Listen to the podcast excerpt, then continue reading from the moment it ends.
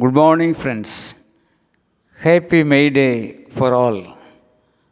Let the Labor Day bring confidence and happiness to all, especially to the working class.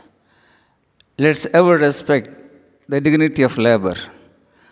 On this great occasion, let me share the beautiful, highly valuable statement My life is my message.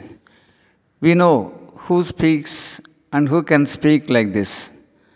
In Einstein's words, this statement comes from a person who walked on this earth with flesh and blood like anybody else. Yes, the most honest person, Mahatma Gandhi says, My life is my message. Can anybody else speak like this? Has anybody in this world spoken like this so far? Answers need time, or time is the answer. What makes Gandhi feel and speak so? Basically, he is a person of simplicity, a simple person with a devotion to truth. That's what Mahatma Gandhi lived and still lives for, lives for human liberation. That's why we celebrate him as the father of our nation. We have enough roads named after Gandhiji.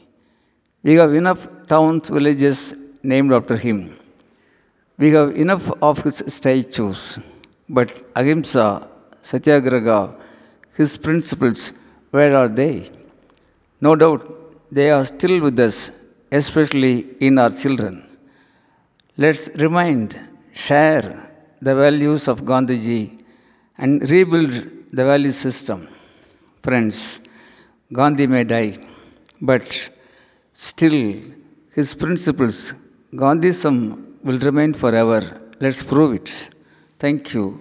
Aranga Gopal, Director, CB IAS Academy, Coimbatore.